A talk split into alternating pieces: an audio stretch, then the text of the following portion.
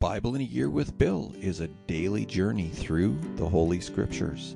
Unless otherwise indicated, all scripture quotations are taken from the Holy Bible, New Living Translation, copyright 1996, 2004, 2015 by Tyndale House Foundation. Used by permission of Tyndale House Publishers, Carol Stream, Illinois 60118. All rights reserved.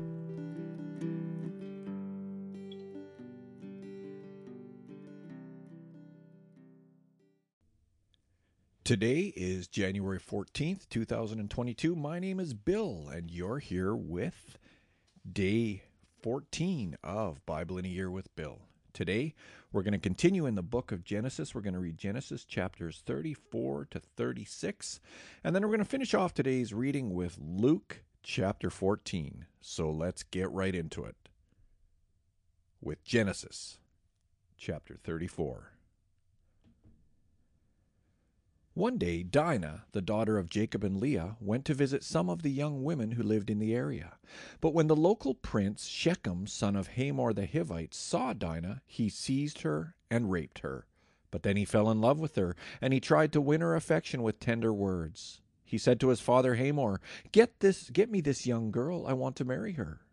Soon Jacob heard that Shechem had defiled his daughter Dinah, but since his sons were out in the fields herding his livestock, he said nothing until they returned. Hamor, Shechem's father, came to discuss the matter with Jacob. Meanwhile, Jacob's sons had come in from the field as soon as they heard what had happened. They were shocked and furious that their sister had been raped.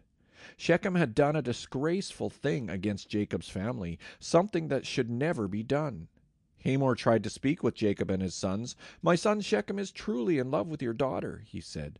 Please let him marry her. In fact, let's arrange other marriages too. You give us your daughters for our sons, and we will give you our daughters for your sons, and you may live among us. The land is open to you. Settle here and trade with us, and feel free to buy property in the area. Then Shechem himself spoke to Dinah's father and brothers. Please be kind to me and let me marry her, he begged. I will give you whatever you ask. No matter what dowry or gift you demand, I will gladly pay it. Just give me the girl as my wife. But since Shechem had defiled their sister Dinah, Jacob's sons responded deceitfully to Shechem and his father Hamor. They said to them, we couldn't possibly allow this because you're not circumcised. It would be a disgrace for our sister to marry a man like you. But here is a solution. If every man among you will be circumcised like we are, then we will give you our daughters and we'll take your daughters for ourselves. We will live among you and become one people. But if you don't agree to be circumcised, we will take her and be on our way. Hamor and his son Shechem agreed to their proposal. Shechem wasted no time in acting on this request, for he wanted Jacob's daughter desperately. Shechem was a highly respected member of his family, and he went with his father Hamor to present this proposal to the leaders at the town gate. These men are our friends, they said. Let's invite them to live here among us and trade freely. Look, the land is large enough to hold them. We can take their daughters as wives and let them marry ours. But they will consider staying here and becoming one people with us only if all our men are circumcised, just as they are. But if we do this, all our livestock and possessions will eventually be ours, or all their livestock and possessions will eventually be ours. Come, let's agree to their terms and let them settle here among us. So all the men in the town council agreed with Hamor and Shechem, and every male in the town was circumcised. But three days later, when their wounds were still sore, two of Jacob's sons, Simeon and Levi, who were Dinah's full brothers, took their swords and entered the town without opposition. Then they slaughtered every male there, including Hamor and his son Shechem. They killed them with their swords, then took Dinah from Shechem's house and returned to their camp. Meanwhile, the rest of Jacob's sons arrived. Finding the men slaughtered, they plundered the town because their sister had been defiled there. They seized all the flocks and herds and donkeys, everything they could lay their hands on, both inside the town and outside in the fields. They looted all their wealth and plundered their houses. They also took all their little children and wives and led them away as captives. Afterward, Jacob said to Simeon and Levi, You have ruined me. You've made me stink among all the people of this land, among all the Canaanites and Perizzites. We are so few, few that they will join forces and crush us. I will be ruined, and my entire household will be wiped out. But why should we let him treat our sister like a prostitute? They retorted angrily. Genesis chapter 35. Then God said to Jacob, Get ready and move to Bethel and settle there. Build an altar there to the God who appeared to you when you fled from your brother Esau. So Jacob told everyone in his household, Get rid of all your pagan idols, purify yourselves, and put on clean clothing. We are now going to Bethel, where I will build an altar to the God who answered my prayers when I was in distress. He has been with me wherever I have gone. So they gave Jacob all their pagan idols and earrings, and he buried them under the great tree near Shechem. As they set out, a terror from God spread over the people in all the towns of that area, so no one attacked Jacob's family. Eventually, Jacob and his household arrived at Luz, also called Bethel, in Canaan. Jacob built an altar there and named the place El Bethel, which means God of Bethel, because God had appeared to him there when he was fleeing from his brother Esau. Soon after this, Rebecca's old nurse Deborah died. She was buried beneath the oak tree in the valley below Bethel. Ever since, the tree has been called Allon Bacuth, which means oak of weeping.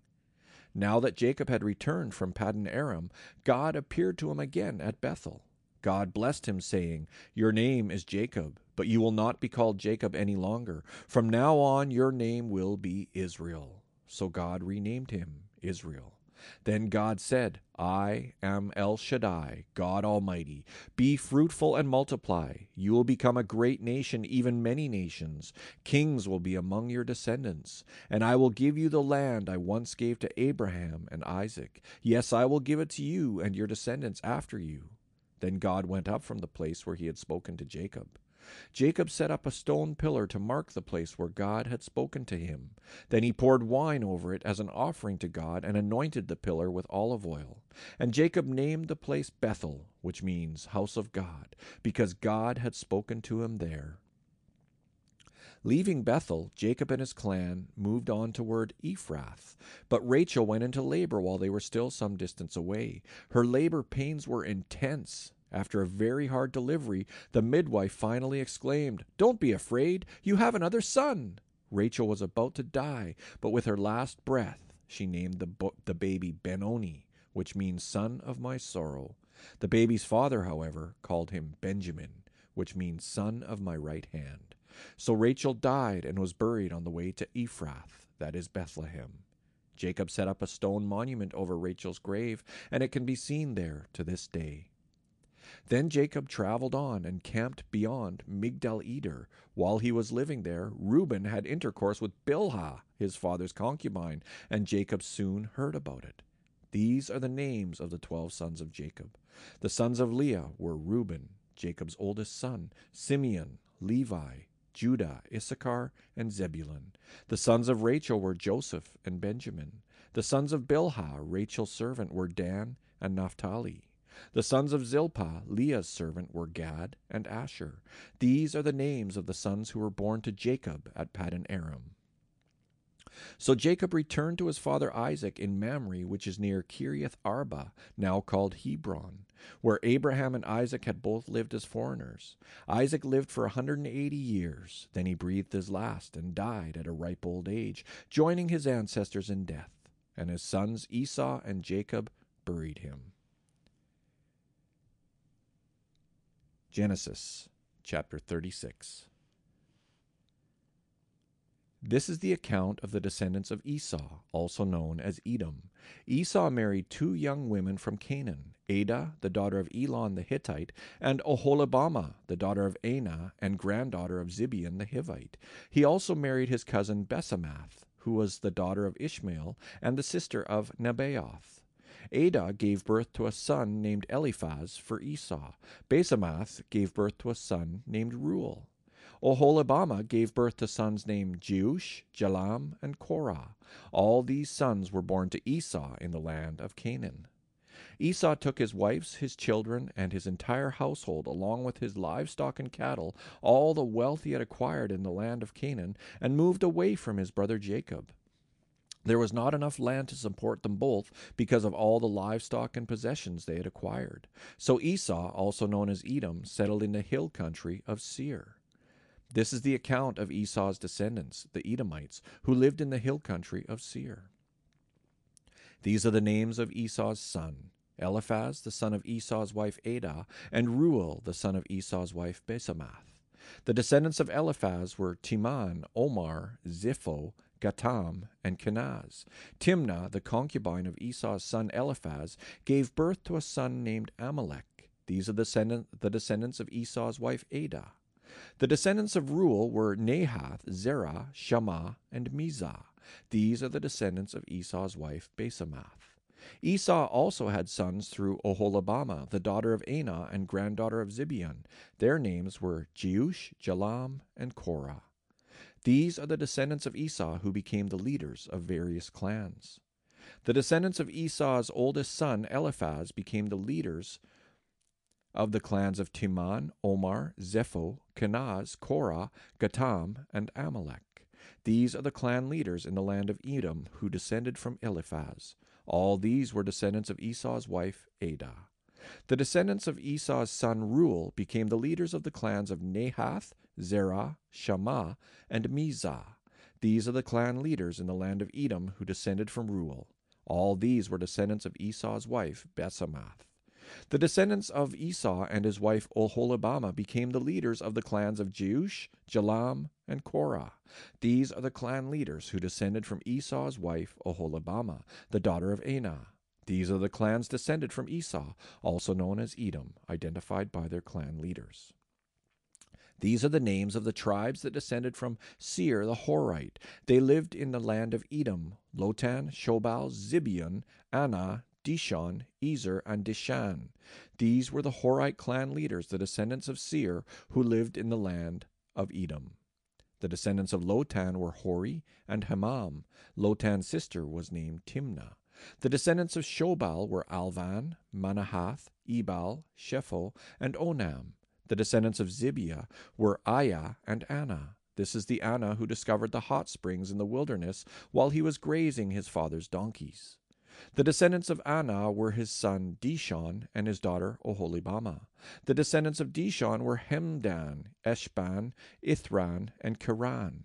The descendants of Ezer were Bilhan, Zaavan, and Akan. The descendants of Dishan were Uz and Aran.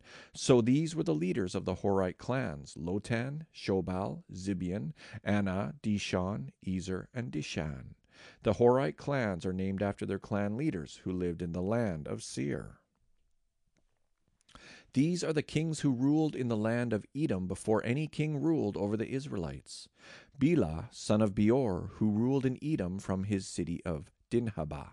When Bela died, Jobab, son of Zerah, from Bozrah, became king in his place. When Jobab died, Husham from the land of the Temanites became king in his place. When Husham died, Hadad, son of Bedad, became king in his place and ruled from the city of Avith. He was the one who defeated the Midianites in the land of Moab.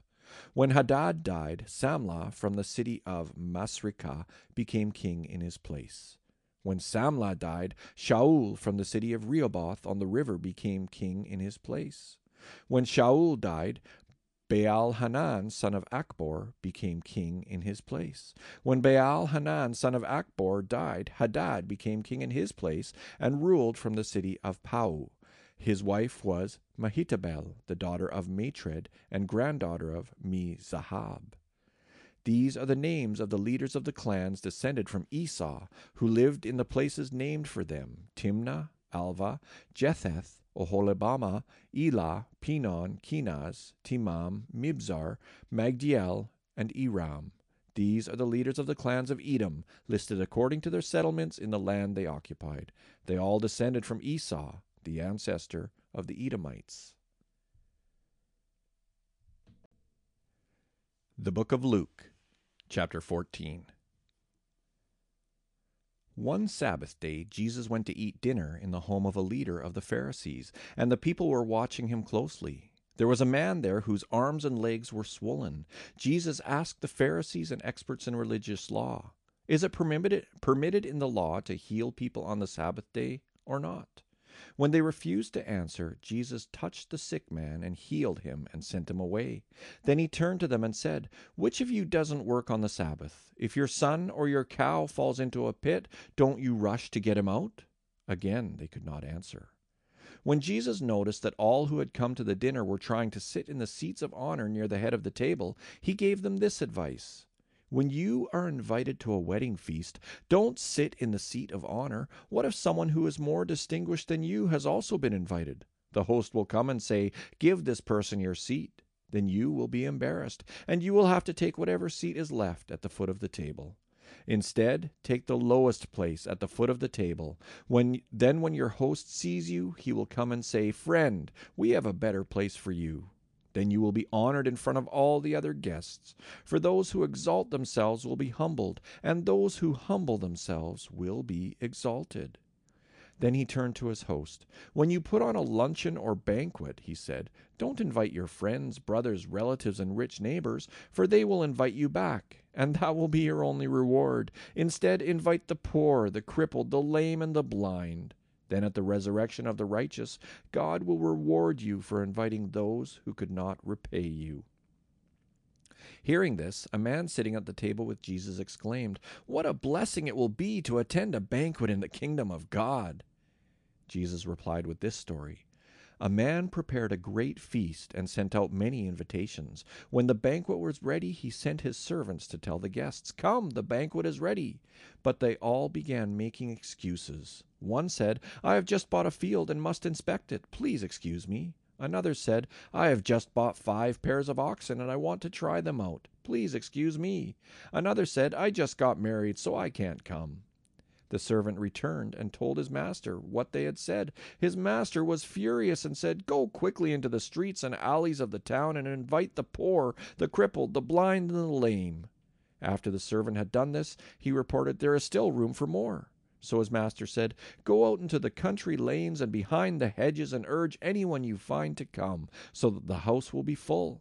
For none of those I first invited will get even the smallest taste of my banquet.